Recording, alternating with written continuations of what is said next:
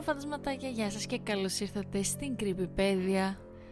Ελπίζω να είστε καλά, αναπαυτικά Διότι το συγκεκριμένο επεισόδιο, όπως καταλαβαίνετε, δεν ανέβηκε στις 8 Και ανέβηκε στις 12 το βράδυ. Μπου.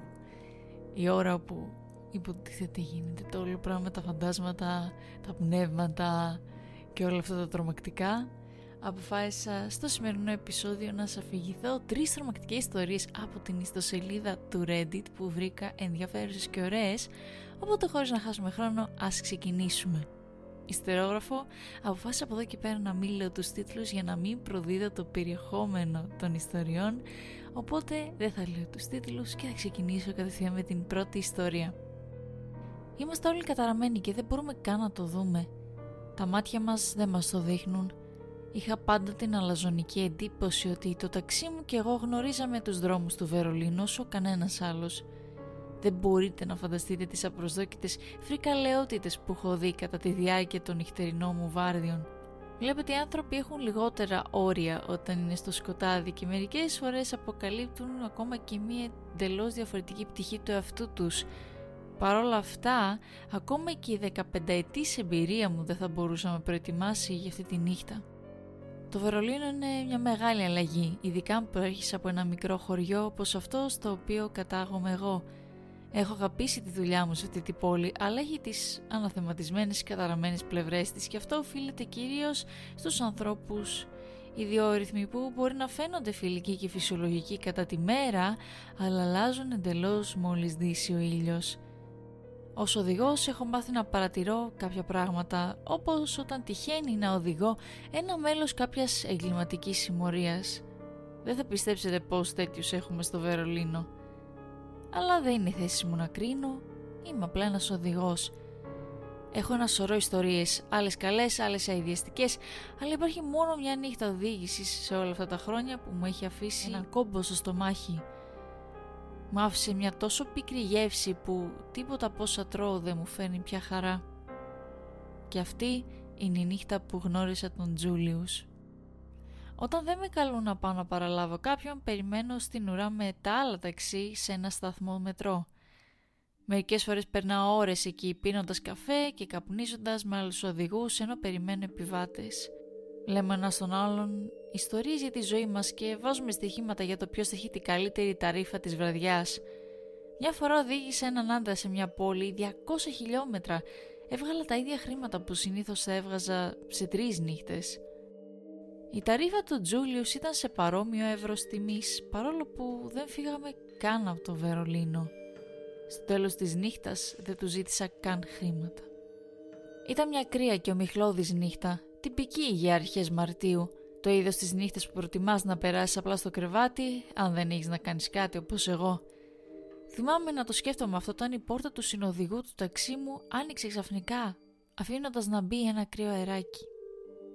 Το κρύο εξαφανίστηκε γρήγορα, καθώς αυτός ο νεαρός άνδρας με τα σκούρα μαλλιά και τα εξίσου σκούρα μάτια μου χαμογέλασε. «Μπορείτε να με πάρετε» με ρώτησε. Αυτός ο άνδρας θα μπορούσε να είναι 20 ή 36 ετών. Ειλικρινά δεν μπορούσα να πούμε σιγουριά, αλλά θυμάμαι έντονα το πώς έβγαζε κάτι ζεστό και άνετο. Φορούσε παντελόνι και μαύρο σακάκι κάτω από ένα ωραίο λευκό πουκάμισο. Δεν ξέρω πολλά από ρούχα, αλλά μπορούσα να καταλάβω ότι κάποιος είχε προσαρμόσει τέλεια αυτή την κατερόπα στο σώμα του. Ίσως γι' αυτό να τον πίστεψα όταν μου είπε ότι η διαδρομή θα ήταν μεγάλη, διότι πίστευε ότι θα είχε αρκετά χρήματα για να την πληρώσει. Φυσικά είπα ναι και τον ρώτησα αν είχε αποσκευές με τις οποίες θα μπορούσα να τον βοηθήσω. μόνο αυτό. Σήκωσε ένα μικρό τυλιγμένο πακέτο στο μέγεθος ενός βιβλίου και χαμογέλασε. Αλλά θα, θα το βάλω στην αγκαλιά μου. Κάθισε στη θέση του συνοδηγού. Κάποιοι άνθρωποι το κάνουν αυτό, συνήθως αυτοί που είναι μόνοι τους και έχουν όρεξη να μιλήσουν. «Πού μπορώ να σε πάω, έχεις κάποια διεύθυνση» ρώτησα. «Ε, όχι, όχι ακριβώς, ε, θα σου δώσω τις οδηγίες καθώς πηγαίνουμε, αν δεν σε πειράζει». Και αυτό ακριβώς έκανε. Ήταν μια χαρά για μένα όσο έτρεχε το ταξίμετρο.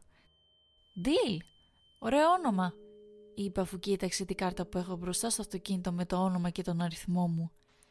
«Ε, ευχαριστώ», είπα να έβαζα μπροστά το αυτοκίνητο. «Σημαίνει καρδιά. Είναι ένα... Ε, κοίταξα πίσω μου για να φύγω με ασφάλεια από τη σειρά των αυτοκινήτων αλλά πάγωσα όταν παρατήρησα ότι τα αυτοκίνητα πίσω μου είχαν εξαφανιστεί και όχι μόνο τα άλλα ταξί, όλοι είχαν εξαφανιστεί. Όλος ο εξωτερικός χώρος του σταθμού του μετρό φαίνονταν έρημος.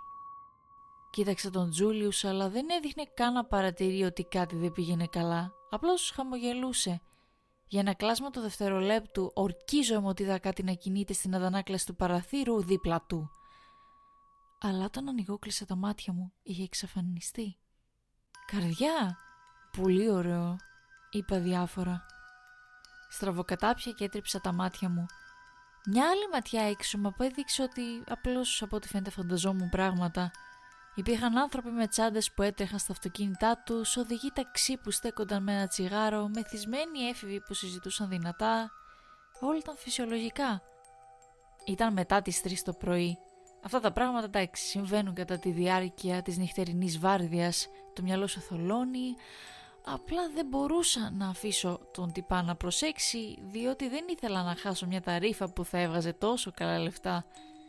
Ευτυχώς δεν είχε ιδέα και συνέχισε η συζήτησή μας. Με λένε Τζούλιος αλλά δεν έχω ιδέα τι σημαίνει αυτό. Γελάσαμε και οι δύο. Χάρηκα για τη γνωριμία Τζούλιος.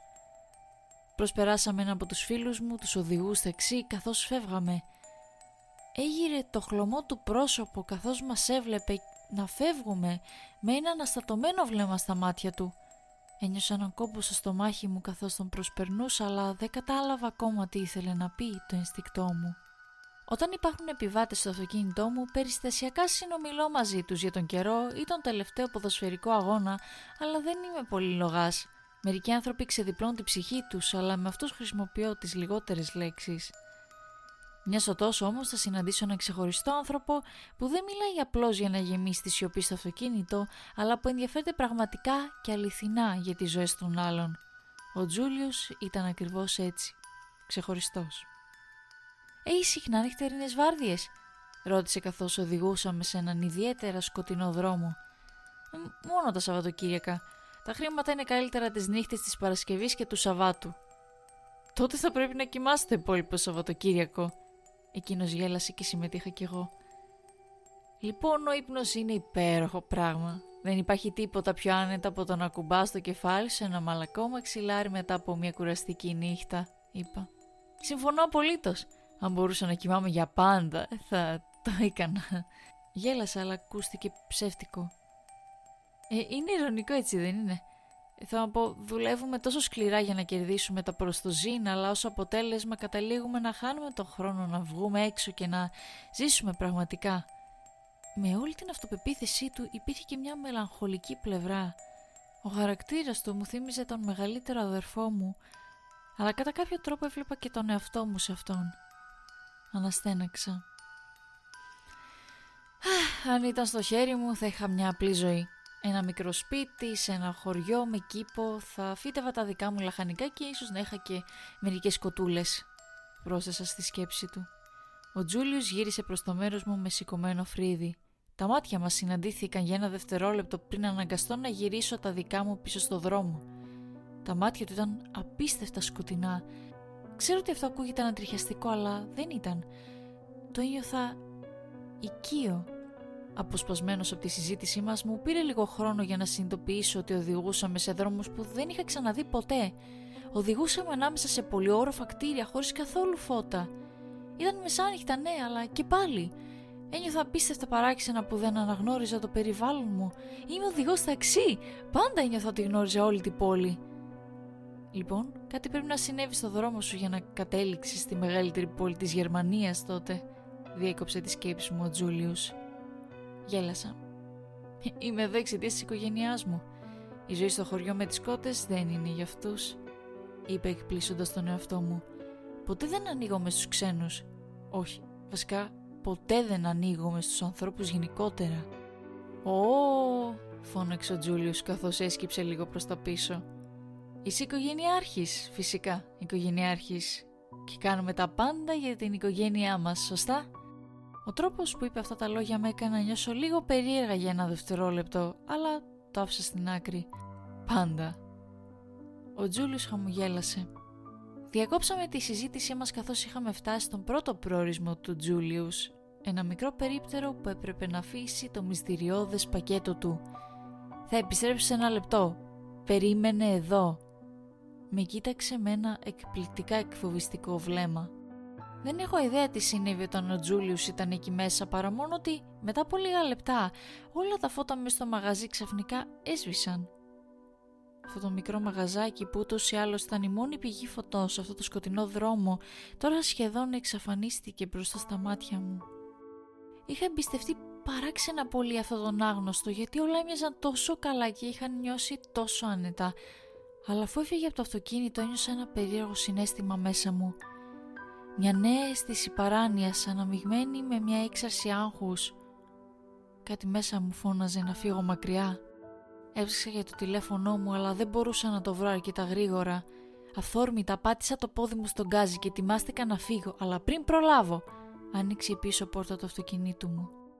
Ο Τζούλιους πετάχτηκε μέσα με το ίδιο φιλικό χαμόγελο μέσα από τα οικία αυτά μάτια μόνο που τώρα δεν καθόταν δίπλα μου αλλά πίσω μου. «Πού πάμε τώρα φίλε μου» ρώτησα νευρικά ελπίζοντας ότι δεν είχε καταλάβει ότι μόλις ετοιμαζόμουν να φύγω. Δεν ξέρω γιατί δεν του είπα απλά να πάει να ξεκουμπιστεί. Για κάποιο λόγο δεν μπορούσα να βρω το κουράγιο. Χαίρομαι που με αποκάλυψες έτσι. Θα ήθελα να είμαστε φίλοι οι δυο μας, Ντίλ. Πήρε μια βαθιά ανάσα. Απλά ακολούθησε το δρόμο προς το παρόν. Άρχισα να οδηγώ, ακολουθώντας και πάλι τους δρόμους όπως με είχε καθοδηγήσει ο συνεπιβάτης μου. Τελικά ένιωσα ότι αναγνώρισα και πάλι την περιοχή. Ντίλ, φίλε μου, ας επιστρέψουμε στην οικογενειακή μας συζήτηση. Τα πας καλά με το γιο σου; Έμεινα σιωπηλός για μια στιγμή. Ε, κάποτε ήμασταν πιο κοντά. Οι έφηβοι δεν είναι πάντα και πολύ εύκολοι για να τους αντιμετωπίσεις. Γέλασα. Ω ναι, έφηβοι. Τα πράγματα είναι πολύ καλύτερα με την κόρη σας, έτσι δεν είναι; Οδηγούσαμε πάλι σε μια ήσυχη γειτονιά με λίγα φώτα και έπρεπε πραγματικά να συγκεντρωθώ στο δρόμο. Ε, πιο παλιά. Η κόρη μου πλέον είναι ένα υπέροχο παιδί αλλά και λίγο εκτός σε αυτού τελευταία. Δεν είναι αυτός της, είναι και αυτή έφηβη υποθέτω. Σταμάτησα να μιλάω.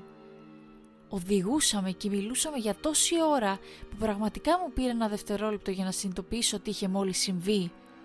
Δεν του είχα πει ποτέ ότι είχα μια κόρη και έναν γιο. Ω ναι, είναι πιο απόμακρη. Κλειδώνται στο δωμάτιό της. Δεν τρώει πια σχεδόν καθόλου φαγητό. Αυτό είναι λυπηρό. Τους αγαπάς όμως. Ακόμα. Έτσι δεν είναι. Είπε. Ένιωσα απίστευτα νευρικός. Είχα κάνει κάποιο μεγάλο λάθος που εμπιστεύτηκα σε αυτόν τον άνθρωπο τη σκέψη μου όλη τη νύχτα. Κάτι δεν πήγαινε σίγουρα καλά, αλλά έπρεπε να βάλω τα δυνατά μου για να παραμείνω ψύχρεμος. Θα μπορούσε να είχε κάποιες πολύ κακές συνδέσεις για να ξέρει αυτές τις πληροφορίες. «Ο, έχω αγάπη για την οικογένειά μου. Όλοι δεν την έχουμε», είπα νευρικά. «Όχι, δεν έχεις». Έκπληκτος από τη ξαφνική αλλαγή του τόνου του, κοίταξα στο παράθυρο του μπαμπρίζ για να κάνω μία απτική επαφή. Ο Τζούλιους, ο άντρας με τον οποίο οδηγούσα όλη τη νύχτα, είχε εξαφανιστεί. Κοίταξα το πρόσωπο ενός πλάσματος που δεν είχα ξαναδεί ποτέ πριν.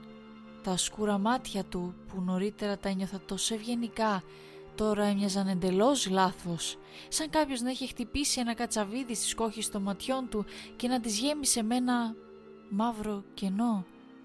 Υπήρχαν τρύπες στο πρόσωπό του γεμάτες με κάποιο είδους σαν μύκητες. Βλέποντας αυτό το εντελώς λάθος πρόσωπο, ξέχασα για μια στιγμή να προσέξω το δρόμο και παραλίγο να πέσω πάνω σε ένα παρκαρισμένο αυτοκίνητο. Παρέκαμψε γέρος, παίρνοντας ανάσα και μαζεύοντας το κουράγιο μου. Η καρδιά μου χτυπούσε τόσο γρήγορα που νόμιζα θα έφευγε από τη θέση της. Ήταν αργά το βράδυ, δεν είχα κοιμηθεί, δεν είχα πιει νερό εδώ και ώρες. Είχα παρεστήσεις, είπα στον εαυτό μου. Αν και την ίδια στιγμή δεν μπορούσα να πείσω τον εαυτό μου να ξανακοιτάξει τον καθρέφτη. Συμβαίνει κάτι φίλε μου, γέλασε. Ενστικτοδός γύρισα το κεφάλι μου και είδα τον ίδιο τον Τζούλιους, το κανονικό του πρόσωπο να κάθεται εκεί, με ένα χαμόγελο στο πρόσωπό του. «Ναι, συγγνώμη», μουρμούρισα. «Μεγάλη νύχτα». «Τι έκανες μέσα στο περίπτερο» ρώτησα τελικά, ξαφνιασμένος από το ίδιο μου τον εαυτό για το ξαφνικό θάρρος. Ακόμα και αν αυτό το πρόσωπο ήταν μια παρέστηση, αυτός ο άνθρωπος εξακολουθούσε να ξέρει πράγματα για τα παιδιά μου που δεν θα έπρεπε. Φαινόταν να ενδιαφέρεται τόσο πολύ για τη ζωή μου νωρίτερα. Στην πραγματικότητα όμως δεν προσπαθούσε να μου αποσπάσει καμία πληροφορία. Ήξερε ήδη τα πάντα. Τι προσπαθεί να κάνει αυτός ο άνθρωπος; Έπρεπε να τον ξεφορτωθώ, αλλά έπρεπε να το κάνω έξυπνα.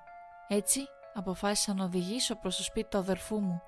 Ο αδερφός μου λοιπόν είναι ένας εκφοβιστικός άνδρας με πολύ δύναμη. Ένας σκοτεινός άνθρωπος που δεν αποφεύγει τη βία. Αν αυτός ο Τζούλιους σημαίνει κίνδυνο θα ήξερε τι να κάνει. Τα μάτια του Τζούλιους ήταν κλειστά. Σκέφτηκα ότι μπορεί και να αποκοιμήθηκε, οπότε άλλαξα γρήγορα κατεύθυνση. Προσπάθησα να παραμείνω σίγουρος, αλλά ολόκληρο το σώμα μου έτρεμε σε αυτό το σημείο.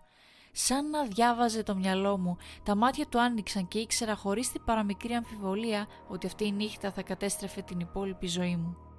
«Μην προσπαθείς να κάνεις τον έξυπνο, Ντίλ», μίλησε ξαφνικά ο Τζούλιος με χαμηλή φωνή. Έσφιξα το τιμόνι τόσο δυνατά που φαινόταν λες και το δέρμα μου θα σκιζόταν. «Ξέρω που πηγαίνεις. Μην το κάνεις, δεν με ενδιαφέρει να γνωρίσεις τον αδερφό σου. Όχι απόψε», μου μίλησε. «Μα, μα πώς» ψιθύρισα. «Ξέρω τι με είδες στον καθρέφτη. Δεν φώναξες. Μου αρέσει αυτό. Ξέρεις, νιώθω ότι μπορώ να είμαι ο αυτός μου κοντά σου», χαμογέλασε. Τα μάτια μου πήγαιναν στο καθρέφτη του αυτοκινήτου. Τίποτα από όλα αυτά δεν ήταν παρέστηση. Δεν ξέρω πώς να το περιγράψω με καλύτερα λόγια, αλλά ξέρω σίγουρα ότι αυτό το πράγμα δεν ήταν άνθρωπος. Κρυβόταν πίσω από ανθρώπινο δέρμα. Τώρα θα είμαι ειλικρινής γιατί πραγματικά απολαμβάνω την παρέα σου. Αυτή η νύχτα δεν ήταν για να αφήσουμε το πακέτο. Αυτό είναι μία άλλη δουλειά μου. Απόψε ήταν για να σε γνωρίσω καλύτερα. Ένα δισεκατομμύριο διαφορετικές σκέψεις έτρεχαν στο μυαλό μου, αλλά το μόνο που αναρωτήθηκα ήταν «Γιατί εγώ» Εκείνος γέλασε ξανά. «Έλα τώρα, μην ανησυχείς φίλε μου. Νιώθω ολόκληρο το αυτοκίνητο να τρέμει. Δεν είμαι εδώ για να σου κάνω κακό. Πρόκειται για την οικογένειά σου. Είναι διεφθαρμένη. Μπορώ να το μυρίσω πάνω σου από χιλιόμετρα μακριά. Στραβοκατάπια. Αφού δεν πρόκειται να μου κάνεις κακό, τι άλλο θες από μένα; Ο Τζούλιος μου χαμογέλασε μέσα από το καθρέφτη με το στόμα του να αποκαλύπτει μια σειρά από σάπια δόντια. Όντας αυτό που είμαι νιώθω μοναξιά. Το γεγονός ότι η οικογένειά σου είναι διεφθαρμένη δεν είναι κακό. Ξέρεις, ίσως θα μπορούσε να με συστήσεις αυτούς κάποια στιγμή. Βρισκόμαστε σε έναν άδειο δρόμο. Δεν υπήρχαν άνθρωποι τριγύρω, κανείς που θα μπορούσε να ζητήσω βοήθεια, αλλά παρόλα αυτά πάτησα το φρένο. Ένιωσα άρρωστος. Αναρωτιέσαι αν πρέπει να πηδήξεις από αυτό το αυτοκίνητο. Αναρωτιέσαι αν θα μπορούσες να με ξεπεράσεις, να με αποφύγεις. Ε, αλλά δεν θα το κάνεις. Πήρα μια βαθιά ανάσα. Όχι, δεν θα το κάνω, ψιθύρισα. Επειδή αγαπάς την οικογένειά σου και επειδή παρατήρησες ότι τα μάτια της κόρης σου άρχισαν πρόσφατα να μοιάζουν λίγο με τα δικά μου. Χαμογέλασε ξανά και εγώ ήμουν απαγωμένος. Ίσως πρέπει να ελέγξεις την αντανάκλασή της, φίλε μου. Είχε τα μάτια σου πραγματικά ανοιχτά.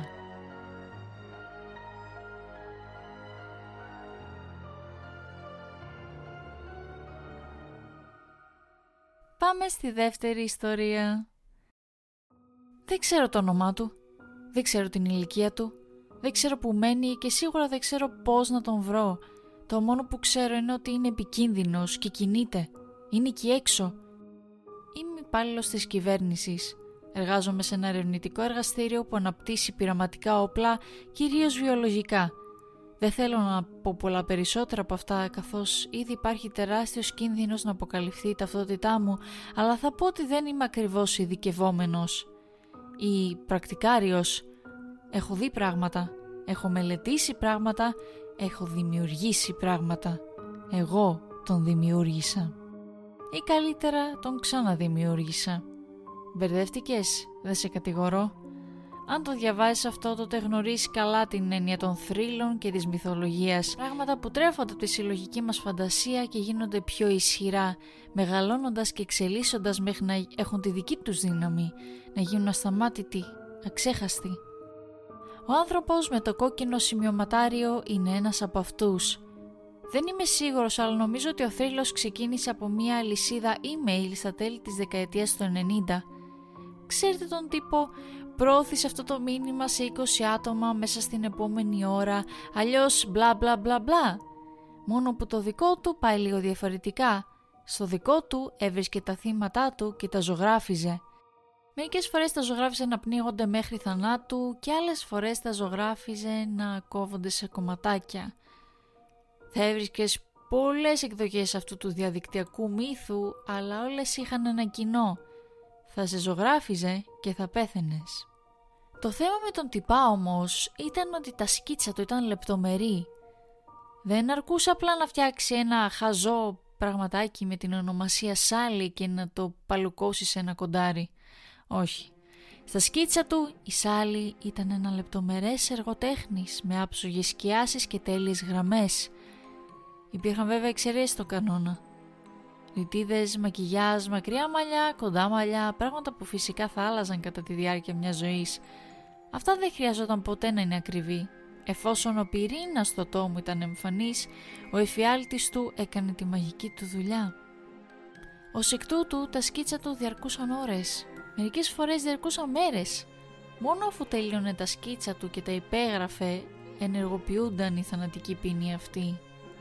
Όταν μου το ανέθεσαν, γέλασα. Να δώσω ζωή σε έναν θρύλο, θυμάμαι να λέω το αφεντικό μου. Ξέρεις ότι η Πρωταπριλιά ήταν πριν από έξι μήνες, έτσι; Εκείνη όμως δεν γελούσε.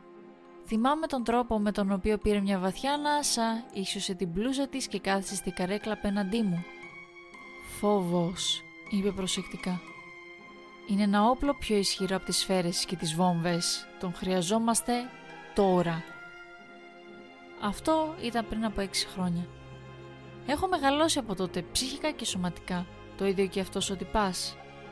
Ξεκίνησε τη ζωή του σε ένα δοκιμαστικό σωλήνα, άμορφο και αβοήθητο.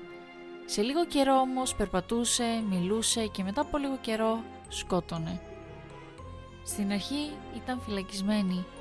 Άνθρωποι ίσως από πολύ περίεργες σκοτεινές ιστοσελίδες. Τους βάζαμε σε ένα εργαστήριο που ονομάζαμε κόκκινο δωμάτιο με τον κρατούμενο αλυσοδεμένο και τον άνδρα πίσω από ένα διαχωριστικό από πλεξιγκλάς. Τους ζωγράφιζε και πέθαιναν. Μερικές φορές έπιαναν φωτιά. Άλλες φορές ξύνονταν τόσο πολύ που έφταναν σε σημείο να γδάρουν το δέρμα τους και έτσι να πέθαιναν. Πάντα όμως πέθαιναν. Περιτώ να πούμε ότι δεν το επιτρέπαμε να έχει το σημειωματάριό του όταν τα πειράματα δεν υπήρχανε. Στο ενδιάμεσο διάστημα κάθονταν μόνος του στο μικρό κελί του σκυμμένο στη γωνία με το κεφάλι κάτω. Υποθέτω ότι δεν μπορούσα να το κατηγορήσω με μόνο ένα λεπτό στρώμα, μια λεκάνη για να χέζει και να κατουράει και δύο γεύματα τη μέρα δεν είχε και πολλά άλλα να κάνει. Κρατούσαμε δύο κάμερες στραμμένες πάνω τους στο μπροστινό μέρος του δωματίου για κάθε περίπτωση, παρακολουθώντας τον κάθε στιγμή. Φροντίσαμε ακόμη και να κάνουμε κύκλους με τους φρουρούς, σε περίπτωση που κατάφερνε να πείσει κάποιον να γίνει σύμμαχός του. Αυτό που θέλω να πω είναι ότι κάναμε πράγματα Προσπαθήσαμε να κρατήσουμε κάποιες αποστάσεις, να το κάνουμε όσο πιο ασφαλές γίνεται. Παρ' όλα αυτά όμως δραπέτευσε. Όχι μόνο είχε φύγει, αλλά είχε αφήσει πίσω του ένα λουτρό αίματος. Συνολικά υπήρχαν πάνω από 10 νεκροί από το προσωπικό ασφαλείας. Ένας από τους φύλακες βρέθηκε έξω από το κελί του άνδρα με το κρανίο του ανοιχτό και την εγκεφαλική του ύλη να βγαίνει έξω από το κάταγμα. Ένας άλλος βρέθηκε στο δωμάτιο ελέγχου της κάμερας με ένα μπουκάλι πλάι του και μετό να καλύπτει το στήθος του.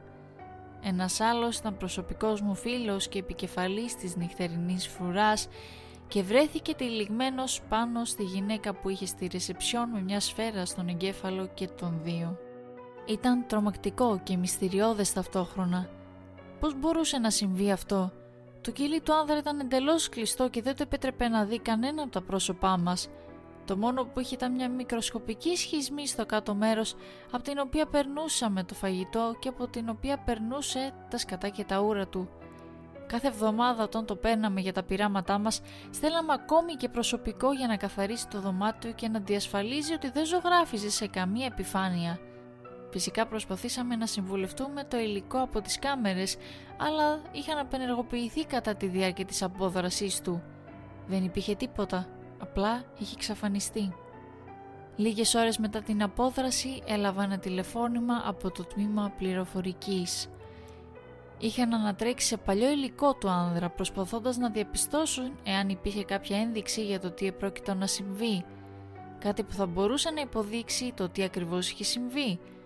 Μου έδειξαν τα πλάνα από το κελί και έμοιαζαν με την ίδια ρουτίνα που έβλεπα χιλιάδες φορές στο παρελθόν. Καθόταν στη πιο απομακρυσμένη γωνία με το κεφάλι σκυμμένο περιμένοντας σιωπηλά το επόμενο γεύμα ή την επόμενη κένωση.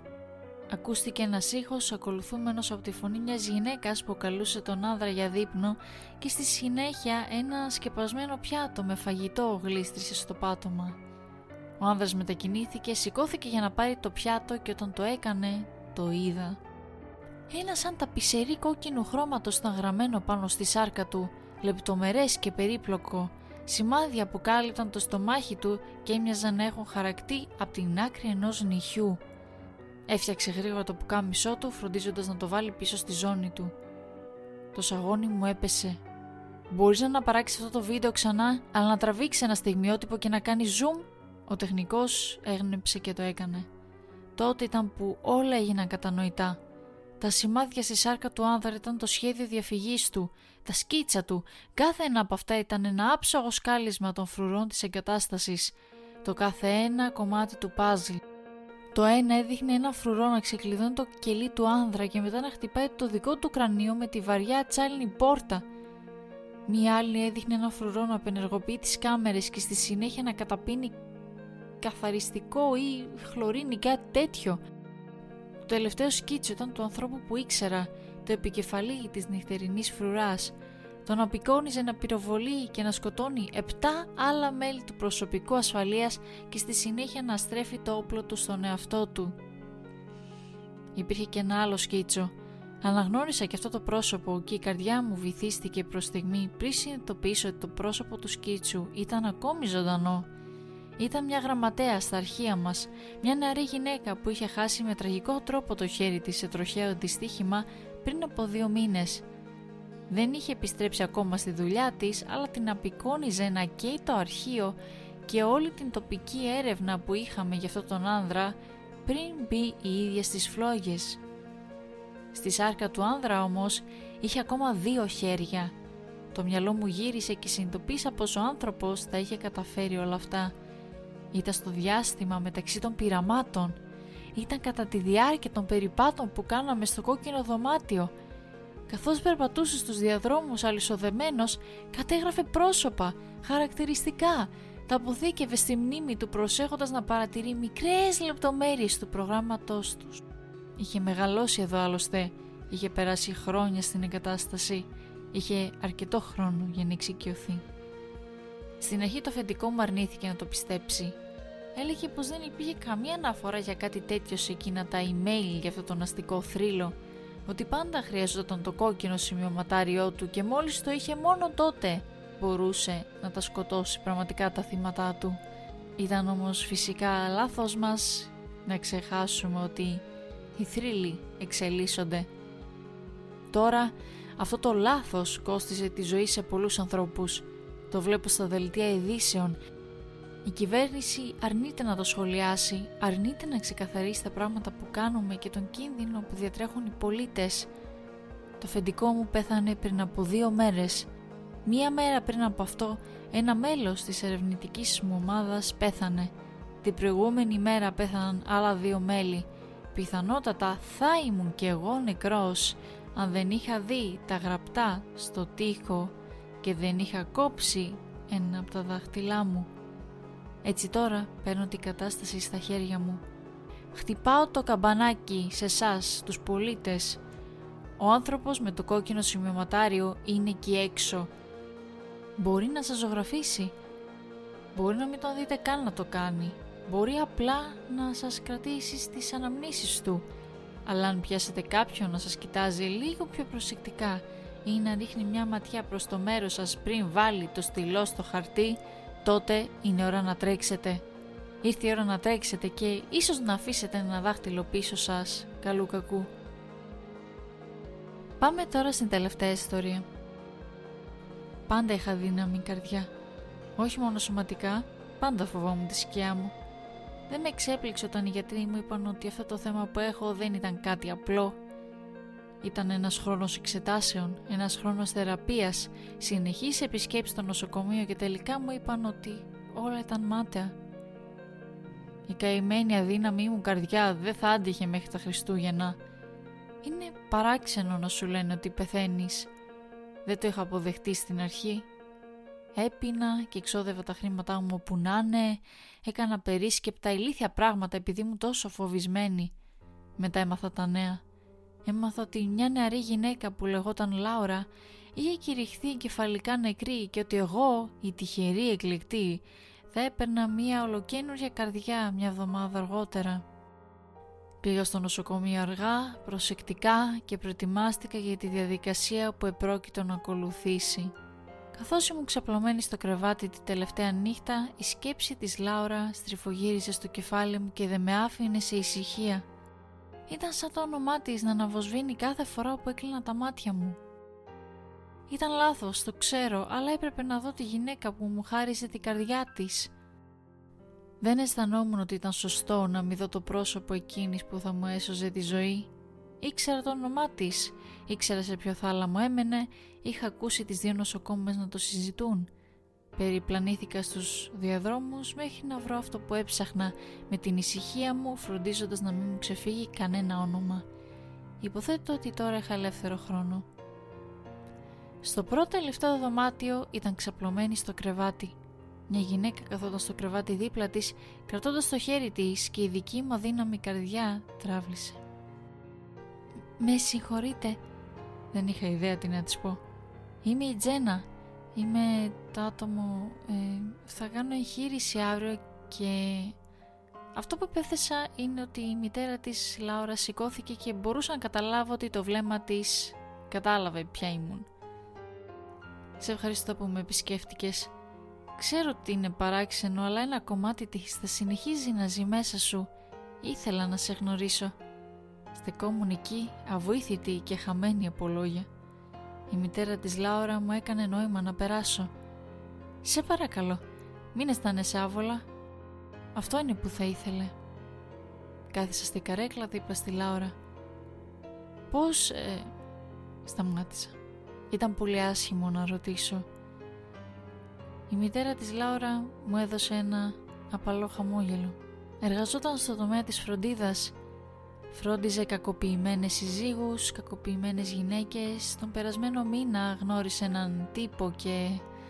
Ε, λοιπόν, υποθέτω ότι τα χρόνια εκπαίδευσης δεν μπορούν να σε βοηθήσουν όταν είσαι ερωτευμένος.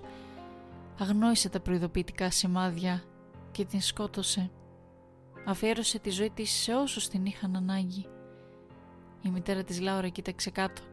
Δεν ξέρω γιατί το έκανα, αλλά πλησίασα και κράτησα το χέρι της Λάουρα. Το έσφιξα. Λυπάμαι πολύ. Είχα κι εγώ κάποτε ένα φίλο που ε, ήταν κι αυτός έτσι. Κάποιος σαν τη Λάουρα με έπεισε να φύγω. Η μητέρα της Λάουρα μου χάρισε άλλο ένα μισό χαμογελάκι. Μπορούσα να δω τα δάκρυα στα μάτια της. Τότε η Λάουρα έσφιξε το χέρι μου. Σφιχτά! Με άρπαξε τόσο δυνατά από τα νύχια της. Έκοψαν το δέρμα μου. Απομακρύνθηκα με μια εκφράση τρόμου στο πρόσωπό μου. Η μητέρα της Λάουρα με κοίταξε ήρεμα. Σφίγγει και το δικό μου χέρι μερικές φορές. Νομίζω ότι οι γιατροί τον όνομασαν μυϊκούς σπασμούς. Όπως και να έχει, δεν έχει μείνει πια τίποτα από τη Λάουρα εκεί μέσα. Κοίταξα τα μικρά μισοφέγγαρα που μόλις είχαν αρχίσει να αιμορραγούν στη παλάμη του χεριού μου. Η εγχείρηση πήγε τέλεια. Αφού τελείωσε, με μετέφεραν στη σουίτα ανάρρωσης με την ανασηκωμένη πληγή στο στήθος μου να καλύπτεται με γάζα. Ήταν καλύτερα αν δεν το έβλεπα, σκέφτηκα. Δεν χρειαζόμουν άλλα προβλήματα με την καρδιά μου. Πέρασα την πρώτη μέρα ντοπαρισμένη από παυσίπονα, τρώγοντας ελάχιστα και καθισμένη συνέχεια. Ήταν μια μακρά διαδικασία. Η μητέρα της Λάουρα ήρθε να με επισκεφτεί μια μέρα πριν φύγω. Η ήρεμη συμπεριφορά της δεν είχε κλονιστεί, αλλά μπορούσα να δω ότι υπέφερε. Ένιωσε δέκα χρόνια μεγαλύτερη και τα χέρια της έτρεμαν όταν μ' αγκάλιαζε. «Πότε θα πας σπίτι» «Αύριο», της είπα. «Σε παρακαλώ, έλα να με επισκεφτείς όποτε θες». Άρχισα να σημειώνω τη διεύθυνσή μου σε αυτήν όταν με την άκρη του ματιού μου μια ξανθιά λάμψη εμφανίστηκε μέσα από την πόρτα. Το ίδιο αυτό λαμπερό ξανθό με τα μαλλιά της Λάουρα. «Οχ!» φώναξε ξαφνικά. Ένιωσα σαν κάποιος να είχε σφίξει απότομα το χέρι μου τόσο δυνατά που σχεδόν είχε θλίψει και τα κόκαλά μου. Η μητέρα της Λάουρα έσπευσε στο πλευρό μου με ένα βλέμμα ανησυχία στα μάτια της. «Τι συμβαίνει, είναι η καρδιά σου» Προσπάθησα να την καθησυχάσω και είπα ότι θα ενημερώσω τους γιατρούς και έφυγε με ένα βλέμμα ανησυχία στο πρόσωπό της. Όταν κοίταξα κάτω, μια νέα σειρά από μισοφέγγαρα ήταν κάτω από αυτά που είχε κάνει η Λάουρα. Δέκα πανομοιότυπα μισοφέγγαρα που αιμορραγούσαν.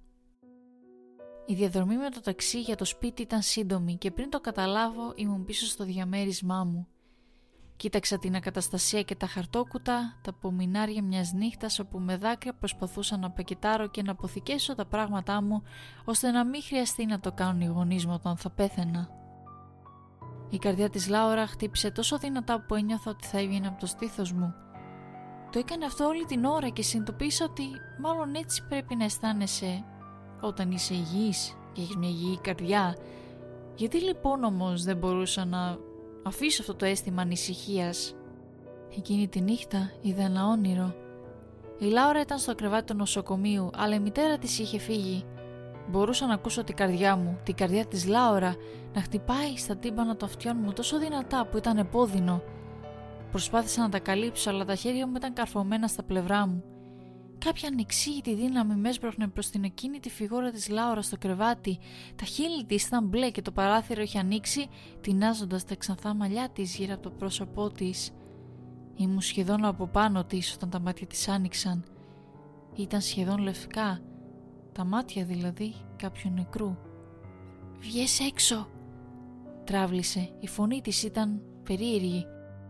Μπορούσα να ακούσω τον χτύπο της καρδιάς της όλο και πιο γρήγορα να την πανίζει μέχρι που νόμιζα ότι δεν άντεχα άλλο. Τότε ξύπνησα. Ο ήχος ήταν αληθινός.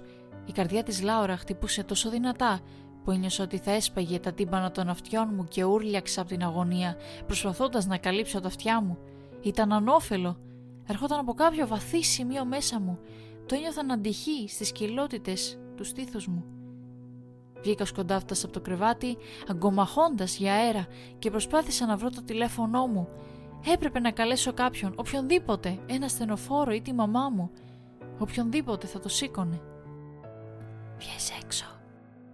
Ήταν ένας αμυδρός ψήθυρος πάνω από τους φυροκοπημένους χτύπους της καρδιάς της Λάουρα. Μια χαμηλή φωνή που ακουγόταν σαν να την είχε κάνει κάποιο ζώο και σύρθηκα προς την πόρτα, προς τον διάδρομο Πνίγοντας τις κραυγές μου για βοήθεια, ο γείτονάς μου άνοιξε την πόρτα με τα μάτια του ορθά ανοιχτά. Με πήγε στο νοσοκομείο καθώς έκλαιγα στη θέση του συνοδηγού του αυτοκινήτου του. Μετά από περίπου 50 διαφορετικές εξετάσεις, οι γιατροί μου είπαν ότι δεν είχα απολύτως τίποτα. Μου είπαν ότι η καρδιά μου ήταν κανονική, η αρτηριακή μου πίεση φυσιολογική και ότι όλα πήγαιναν μια χαρά.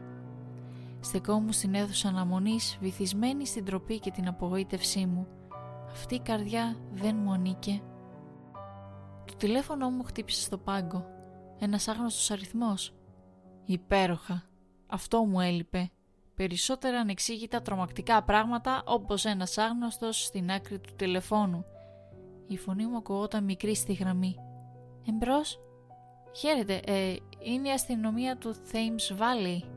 Καλέσαμε για να αναφέρουμε ένα περιστατικό που συνέβη στο διαμέρισμά σας γύρω στις μία μισή το πρωί σήμερα. Ένιωσα ένα κύμα μηχανίας. Ε, λυπάμαι πολύ. Ε, είχα πρόσφατα μια χειρουργική επέμβαση και δεν αισθανόμουν καλά. Χρειάστηκε να με πάει ο γείτονάς μου στο νοσοκομείο και νομίζω ότι πανικοβλήθηκα λίγο στο διάδρομο πριν φύγω. Υπήρξε μια μικρή σιωπή στην άλλη άκρη του τηλεφώνου. Φοβάμαι ότι μάλλον θα πρέπει να ακούσετε αυτά που θα πω. Ένιωσα τους χτύπους της καρδιάς της Λάουρα δυνατούς και ήρεμους. Υπήρξε ένα περιστατικό βίαιης εισόδου από τον κύριο Σάμιουελ Μάθιους. Σύμφωνα με τα αρχαία της αστυνομίας μας είναι ο πρώην σύντροφός σας και καταθέσατε περιοριστικά μέτρα εναντίον του το Σεπτέμβριο του 2017. Το αίμα μου πάγωσε. Έχετε δίκιο. Είναι υπαστυνομική επιτήρηση. Βρήκαμε πάνω το ένα αυτόματο όπλο και πιστεύουμε ότι είχε πρόθεση να σας βλάψει. Έχουμε έναν αστυνομικό που βρίσκεται αυτή τη στιγμή στο διαμέρισμά σας και μπορεί να σας ενημερώσει ανάλογα με το πόσο θα διαρκέσει η παραμονή σας στο νοσοκομείο. Τον ευχαρίστησα και έκλεισα το τηλέφωνο. Για μια στιγμή ακούμπησα τον τοίχο με τον τρόμο να απλώνεται σιγά σιγά πάνω μου. Αν ήμουν στο διαμέρισμά μου δέκα λεπτά αργότερα θα με είχε βρει. Οι χτύπη της καρδιάς της Λάουρα γέμισαν ξανά τα αυτιά μου, αλλά τώρα ήταν ήπιοι, ηρεμιστικοί. Η μητέρα της έλεγε ότι αφιέρωσε κάθε κομμάτι της στο να βοηθά όσους την είχαν ανάγκη. Έβαλα και τα δυο μου χέρια στο στήθος μου, συγκλονισμένη από την ίδια μου την ευγνωμοσύνη και που την άκουσα. Και κάπου εδώ φαντασματάκια τελειώνουν οι ιστορίες. Ελπίζω να σας άρεσαν. Από ό,τι καταλαβαίνω το επεισόδιο θα βγει έτσι ωραίο σε διάρκεια. Νομίζω θα το ευχαριστηθείτε. Θα είναι και 12 η ώρα το βράδυ όσοι το βλέπετε. Παιδιά μπράβο σας πραγματικά. Ε, να ξέρετε, όσοι δεν το ξέρετε, έχει ανέβει και είναι διαθέσιμη η πλατφόρμα για να γράψετε τις δικές σας τρομακτικές ιστορίες. Θα το βρείτε το link σε, στη περιγραφή αυτού του επεισοδίου θα σας ευχαριστώ πάρα πολύ που καθίσατε και τα ακούσατε. Το εκτιμώ πάρα πολύ.